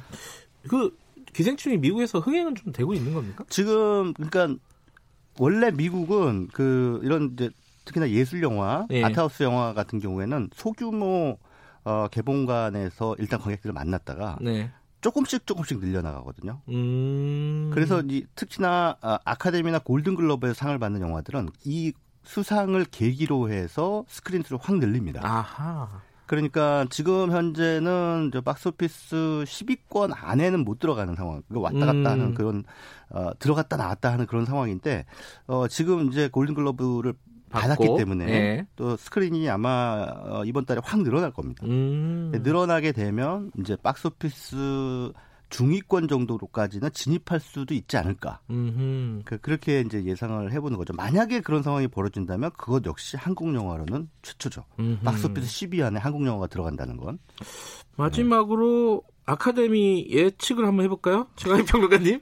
예, 아카데미가 그 일단 그 저도 사실은 예. 반신반의예요. 어. 반신반의인 이유가 뭐냐면 어 아카데미의 외국어 영화상을 받은 작품들 가운데 칸 영화제 황금종려상 수상작이 있는지 한번 찾아봤어요. 아, 예. 없어요? 있어요. 있긴 아, 있는데 예, 어. 간혹 가다 있어요. 아하. 아주 드물어요. 그러니까 음. 2011년 무렵에 미카엘 하네케 감독의 아무르라는 작품이 있었습니다. 음. 그 프랑스어 영화인데 그 영화가 깐 영화제 황금종려상을 받고 아카데미 어, 외국어 영화상을 음. 받았습니다. 그리고 예전 영화인데 아마 제목은 들어보셨을 거예요. 보셨을 수도 있는데 정복자 펠레. 어. 그리고 그, 양철북. 예. 예, 이 두 작품이 80년대에 칸 영화제 황금종려상을 받고 아카데미 외국어 영화상을 음. 받았습니다. 그래서 총 제가 찾아본 바로는 세 번의 사례가 있습니다. 음. 그러니까 아카데미, 아카데미 역사가 100년이 넘었잖아요. 네. 100년 동안 세 번이에요. 아, 그러니까 3%. 예. 그러니까 만약에 만약에 예. 어, 기생충이 어, 상을 받는다. 외국 영화상을 받는다. 네. 네 번째 칸 영화제 황금종려상 수상작으로서 외국 영화상을 받은 작품이 되는 거죠. 이게 그렇게 된다는 건 뭐냐면 이 베니스나 베를린 영화제 상을 받은 작품에는 상을 주는 경향이 그보다는 좀 많아요. 아 그래요? 왜 그러냐면 시차가 아, 짧거든요. 예, 예, 예. 그러니까 베니스, 베를린, 아, 베를린도 이제 뭐 거의 비슷한 시점에 열리지 않습니까? 예. 2월 말에 열리는데, 그러니까 어 베니스 같은 경우에도 8월 말에 열리니까, 음. 근데 칸 영화제는 5월에 열린단 말이에요. 네. 그러니까는 어, 시차가 거의 9개월, 10개월 정도 된단 말이에요. 음. 그러니까는 어 요런 시차를 극복하고 상을 준다는 건 음. 어, 아카데미 회원들이 투표를 통해서 결정하는데 아카데미 회원들이 이거는 그냥 시대를 초월한 걸작이다. 음. 그러니 상을 안 줄 수가 없다라고 네. 판단했다는 증거죠. 음흠. 그렇기 때문에 만약에 봉준호 감독이 이번에 어, 기생충이라는 작품으로 외국어 영화상을 받는다면 그냥 아카데미가 인정한 시대의 걸작이 된 겁니다. 아하. 시대의 걸작이죠. 그러니까 모든 시대를 초월한 걸작. 네, 그렇게 이제 평가를 받았다라고 봐도 무방하겠죠. 뭐 기다려 보겠습니다. 네. 예.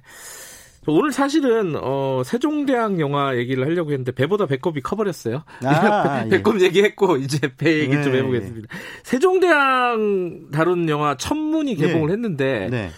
이게 예상 외로 흥행이 잘 안 된다면서요? 예, 지금 잘 안 되고 있습니다. 한 169만 명 어제까지? 아니 허진호 감독의 네. 한석규, 최민식 네. 이런데 흥행이 안 되는 것도 의외 아니에요? 예, 흥행이 근데 안 되는 게 희한한 일은 아니에요. 왜, 왜 그렇죠? 왜냐하면 세종대왕을 소재로 한 영화치고 흥행이 된 영화가 없어요. 그 있었죠? 예전에 음. 또뭐 작년에 나란 말쌈이라는 아, 있었죠. 송강호 예. 씨 나왔는데도 안 됐잖아요. 아 그것도 송강호 씨였군요. 예. 예. 그리고 뭐 2012년에 나는 왕이로 소이다. 이거는 코미디 영화인데 워낙 그 잘 못 만든 졸작이라서 흥행이 잘 안 됐고요.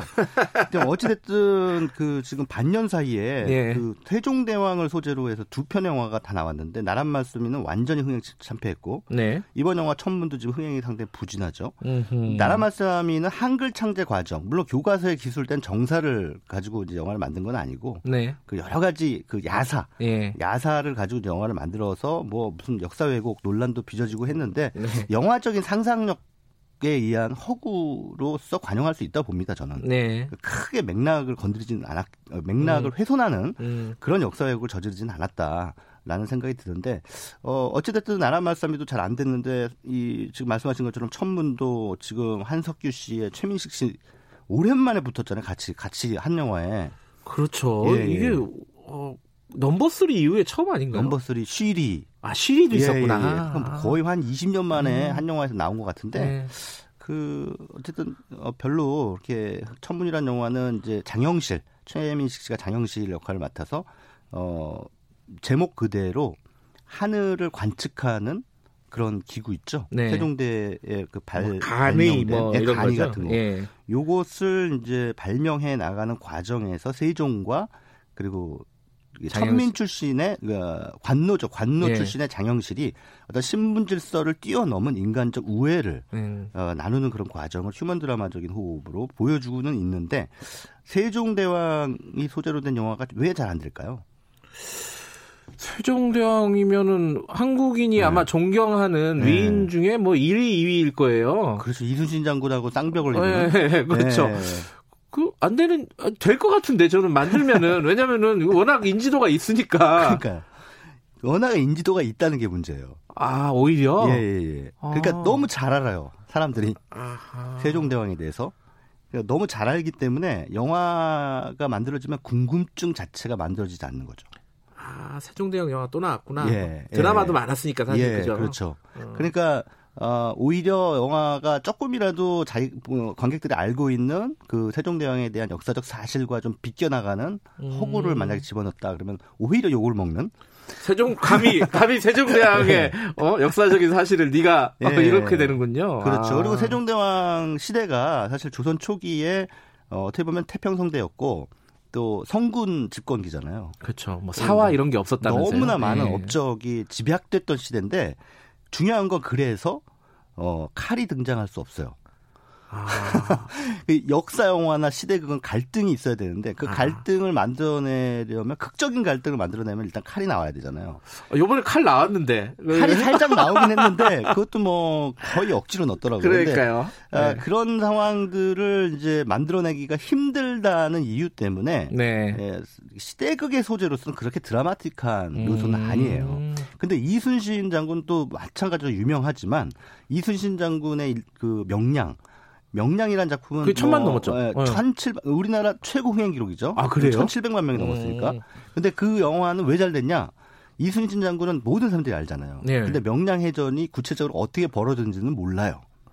그렇죠. 명량해전은 외우기만 했죠. 듣기만 했죠. 네. 그러면 12척으로 뭐 200척의 음. 외선을 격파했다 정도는 아는데 구체적으로 어떻게 전투를 했는지 음. 이런 것을 영화적 스펙타클로 보여줄 수가 있었다는 거죠. 네. 그래서 사실은 어뭐 변호인을 만든 양우석 감독이 그런 얘기를 했는데 그 좋은 기획이란 사람들이 알지만 잘은 모르는 것 음. 이거를 영화로 만들었을 때. 예, 관객들이 많이 본다. 음흠. 그런 차원에서 보면 어, 이순신 장군의 명량은 그 요소를 갖췄지만 네. 세종대왕이 나오는 천문이라는 영화는 그 요소를 못 갖췄죠. 아. 그래서 영화 자체의 만듦새와는 별도로 네. 그 관객들이 그냥 궁금하지가 않은 거죠. 너무 음. 잘 알기 때문에. 그게 자, 그, 저는 영화를 봤는데, 네. 그게, 그 약간 퀴어 코드가 있다, 동성애 아. 코드가 있다, 예, 예. 이렇게 해석하는 사람들도 꽤 있더라고요. 아, 뭐, 그렇게까지.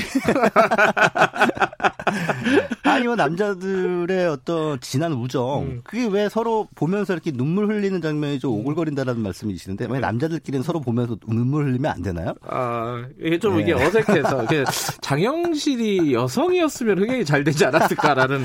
아니, 그 성별을 이름도- 바꿔버리면 안 되죠. 이름도 영실인데. 아, 농담이었습니다. 예. 아, 어째, 아, 세종대왕이라는 소재가 가지는 약간 딜레마가 있군요. 이런 그렇습니다. 대중 예술에서. 예, 그렇습니다. 음. 그래서 뭐 보면은 어 김종서와 수양대군의 갈등을 달았던 관상이라든가 아니면 아하. 아버지가 아들을 죽인 얘기죠 사도라든가 예. 뭐 왕이 정통성 문제가 아주 불거졌던 광해 예. 그리고 또 연산군 시대를 다룬 왕의 남자 음. 뭐 이런 작품들이 다 흥행했잖아요. 그러니까 갈등의 시대가 아. 역사의 역사 영화의 아주 중요한 흥미로운 매력적인 소재라는 거죠. 연상군은 그렇게 영화를 많이 만들었는데도 예, 예. 나올 때마다 사람들이 보는 것 같아요. 예, 근데 음. 일반적으로 우리가 드라마에서 접근했던 그 연산군 이야기가 아니라 음. 요거는 이제 앞서 말씀하셨던 좀 퀴어 코드를 왕의 남자에는 집어넣었죠. 그렇죠. 다른 방식으로 접근했기 때문에 사람들이 신선하게 봤던 음. 것 같습니다. 알겠습니다. 네. 어, 저는 천문 재밌게 봤는데 어, 흥행이 음. 잘안 되고 있군요. 자 아카데미 상은 한번 우리 기대를 한번 해보겠습니다. 오늘 말씀 감사합니다. 예, 감사합니다. 최광희 영화 평론가였습니다.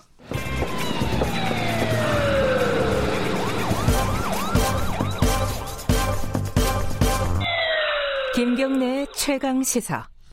네, 지난 3일이었죠. 어, 미국이 이란 군부의 실세를 어, 드론으로 어, 타격을 했습니다. 이게 지금 뭐 일촉즉발의 상황이 돼버렸는데 미국하고 일본, 아, 이- 이란 사이에요. 근데 오늘 기술적인 얘기 좀 한번 좀 짚어볼게요. 이게 너무 궁금하지 않습니까? 이게 어떻게 가능한 일인지 그리고 우리나라는 이런 기술이 어느 정도 그게 공격 기술도 있고 방어 기술도 있지 않겠습니까? 드론에 어느 정도까지 와 있는지 이런 얘기를 좀 여쭤보겠습니다. 양욱 한남대학교 국방전략대학원 겸임 교수님 연결돼 있습니다. 안녕하세요. 예, 안녕하십니까. 네. 이게 그 우리가 그 상용으로 사용하는 드론 있지 않습니까? 조만한 거 촬영용으로도 예, 예, 쓰고 예. 고, 그런 건 아니죠. 당연히 아니죠. 좀 예, 설명 좀 해주세요. 어떻게 기술적으로 어떻게 되는 건지. 자, 일단 예. 이 드론들은 어, 이 이 드론을 조종한 드론 조종사들이 미국 본토에 있습니다. 아, 네. 네, 그래서 인공 그러니까 이 소위 위성 통신을 통해서 전 세계 어느 곳에 있어도 드론이 있는 곳에 있는 있는 곳과 상관없이 네. 미국 본토에 조종이 가능해요. 네. 예, 예. 그 다음에, 어, 이, 그, 이 기체는, 어, 그, MQ-9 리퍼라고 불리는 기종인데, 네. 기종에는, 어, 이, 그러니까, 이 미사일이랑, 어, 정밀한 유도탄이 장착이 가능합니다. 음. 예, 이게 이제 가능하게 된지 20년이 안 됐는데, 지금, 네. 드론에서 미사일을 떨구고, 이제 뭐, 이런, 이런 우리가, 그 무장이라고 얘기하죠. 이런 걸, 무장을 투하한다고 얘기하는데, 네. 어, 이렇게 된 지가 이제 20년 정도가 안 됐고, 요게 그 기준으로 봤을 때 한 2세대, 2세대에 해당하는 제품입니다. 예. 어, 그리고 이제, 어, 얘는 우리가 그 중고도 장기 채공형 무인기라고 그러는데, 예. 어, 한 뭐, 아, 그래서 뭐 일반적으로 얘기하면 한 10km 이상의 상공에 떠서, 어, 그러니까 지상으로부터 10km 이상, 이상 위에 있는 곳에 떠서 거의 한 어, 12시간 이상씩 채용할 수 있으면 이렇게 얘기를 하거든요. 네. 이, 이 기종 같은 경우는 거의 한 뭐, 14시간 정도까지 채용이 가능합니다. 아하. 이게 생각을 해보면요. 예. 작년 가을쯤에요. 그 사우디아라비아 정유 시설을 어, 예멘 후티 반군이 타격을 했습니다. 그때도 드론이었죠. 예, 근데 이게 드론이라고 우리 얘기하면 다 같은 드론이 될 수가 있는데, 예. 어, 그때 쓰인 거는 지금 의견들이 약간 분분하긴 합니다만, 음. 거의 순항 미사일에 가까운 거였다. 음. 그래서 우리가 일반적으로 생각하는 뭐 네. 이렇게 뭐 레이싱 드론 날리고 뭐 이런 건 아니다. 네. 이게 그 어쨌든 드론이라는 공격 무기가 이게 굉장히 강력해 보여요. 이제 일단 작을 것이고 일단 비행 그뭐저 전투기보다는 어 이게 그 군사적인 활용도가 각국에서 다 이렇게 드론을 많이 도입하고 이런 추세일 것 같아요. 맞습니까? 네, 맞습니다. 뭐 엄청나게 늘어나고 있고요. 예. 지금 이제 미국 같은 경우는 정찰 임무는 거의 지금 뭐 어, 대부분이 드론에게 넘어갔습니다. 그래요. 예. 어, 그 다음에 예, 이게 생각을 해보면 너무 당연한 얘기가요. 예. 어, 이렇게 요즘 인간의 가치가 높아졌지 않습니까? 네. 그러다 보니까 누가 전쟁터에 나가서 사람이 죽는다. 이러면 이게 어, 어떤 정권이든 정치적으로 부담이 되는 거예요. 네. 어, 그러다 보니까, 아, 이런 어떤 무인 체계 같은 것에 대한 필요성이 높아질 수밖에 없다. 음. 근데 그 이제 무인 예전에도 무인기 같은 게 있었잖아요. 어, 예, 예, 그쵸. 근데 드론하고 무인기는 개념이 다른 겁니까 이게?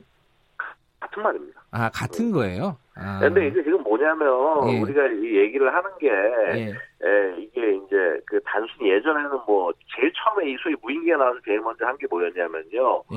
어, 대공 사격을 할 때 표적을 끌고 가는 표적 예인기를 썼어요. 음. 네. 예, 이제 그런 것이 이제 뭐라 그럴까 이 카메라를 찍고 해가지고 정찰할 수 있는 게 되고 정찰하는 거를 넘어서 공격까지 할 수 있게 됐다. 음. 라고 그래서 이제 지금 이제 굉장히 예. 논란이 많이 되는 것이고요. 예. 어 이제 뭐 특히나 뭐 생각해 보면 너무나 당연한 얘기가 예. 어 아니 내가 뭐 가만히 뭐 아무것도 없는 것 같아 10km 위를 날아다니고 있습니다. 뭐 어떤 뭐가 예. 안 보이지 않습니까 사람 눈에. 예. 근데 거기서 갑자기 뭔가 폭탄이 떨어져가지고 머리에 떨어진다. 예. 굉장히 공포스러운 얘기거든요. 그렇죠. 그래서 이제 이런 부분들 때문에 얘기를 하는 것이 아닌가. 근데 뭐 하여튼 말씀드리고 싶은 거는 이게 100% 이번 암살 같은 임무 같은 것들 걸 보고 있으면요. 뭐 드론만 들어가서 하는 게 아닙니다. 네. 아, 사람이 지상에서 딱 보고 아 지금 목표하는 어느 차를 탔다. 그 다음부터 이제 드론이 바로 한, 한다는 거죠. 그래서 음. 드론이라는 게 아직 뭐 완전히 100% 어, 완벽하고 뭐 여기에만 기대서 간다. 이건 아니라는 말씀을 음. 드리고 싶습니다. 드론은 레이더에 안 잡히나요? 잡히죠. 기본적으로? 기본적으로 음. 모든 날아다니는 모든 게 다 레이더에 잡힙니다. 네. 잡히는데 네. 어, 근데 예를 들어서 드론이 아주 작은 사이즈의 드론이다. 네. 뭐 예를 들어서 이제 뭐 요즘 손바닥 만한 드론 같은 것도 있지 않습니까? 예, 예. 이런 것들은 어, 레이더에 뭔가 잡히긴 잡혀도 어, 지나가는 생각보다라고 생각하고 아. 어, 그러면 이걸 이걸 그냥 분석을 안 하는 거예요. 그런 어, 음. 그 정도의 크기는 네. 그러다 보니까 이제 안 되는 거고 드론이 덩치가 큰 거는 예. 다이 항공체로 인식이 되고 네. 어 그게 될 수가 있습니다. 우리나라 이게 궁금한 게 우리나라는 이 드론 관련해서 어느 정도 기술력을 갖고 있습니까? 기술은 다 가지고 있습니다. 기술은 그래요? 다 가지고 있는데 예. 문제는 뭐냐 하면은요. 네. 대부분 국가도 마찬가지지만 이게 산업화가 얼마큼 잘 돼가지고 해서 돈을 벌 수 있냐의 문제입니다.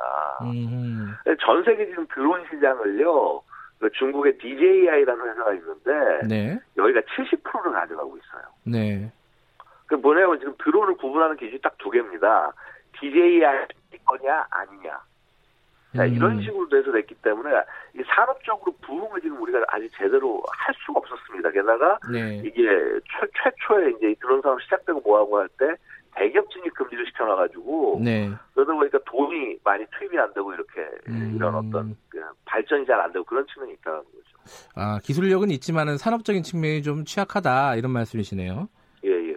근데 이게 그 드론도 중요한데 이 안티 드론이라고 어, 예, 예. 드론을 방어하는 기술도 중요하지 않습니까?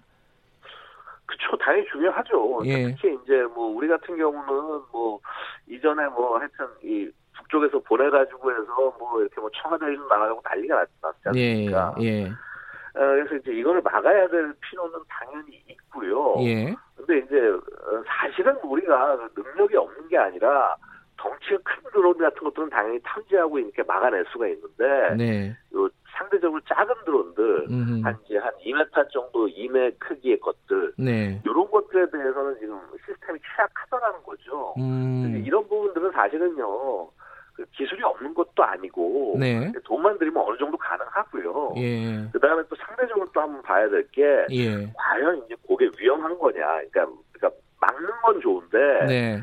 과연 그걸 막기 위해서 돈을 얼마큼 들이고 얼마큼 투자를 해야 되냐. 음. 이런 부분들을 좀 잘 전략적으로 생각을 할 필요가 있다는 것입니다. 아, 이게 뭐 핵발전소, 그러니까 뭐 원자력 예, 예. 발전소 이런 데를 드론 같은 게 공격을 하면 어떻게 할 것인가, 뭐 이런 걱정들이 그냥 뭐 일반 사람들한테 있잖아요. 근데 그런 그쵸. 것들은 어, 걱정할 만한 수준은 아니다 이런 말씀이신 건가요? 지금은? 예, 현재 기술로서 그렇게 걱정할 만한 수준은 아니다. 음. 근데 이제 앞으로 우리가 걱정할 수 있는 건 뭐냐 하면은 네. 자 이제 그 시간이 시간이 없습니다. 예, 예, 예. 그래서 이제 그런 부분들을 음. 어그 뭐라고 그럴까 얼마큼 예. 돈을 더 들이고 노력을 하느냐의 문제가 아니라고. 알겠습니다. 양욱 교수님이었습니다. 고맙습니다. 예, 오늘 감사합니다. 여기까지 예. 하겠습니다. 감사합니다.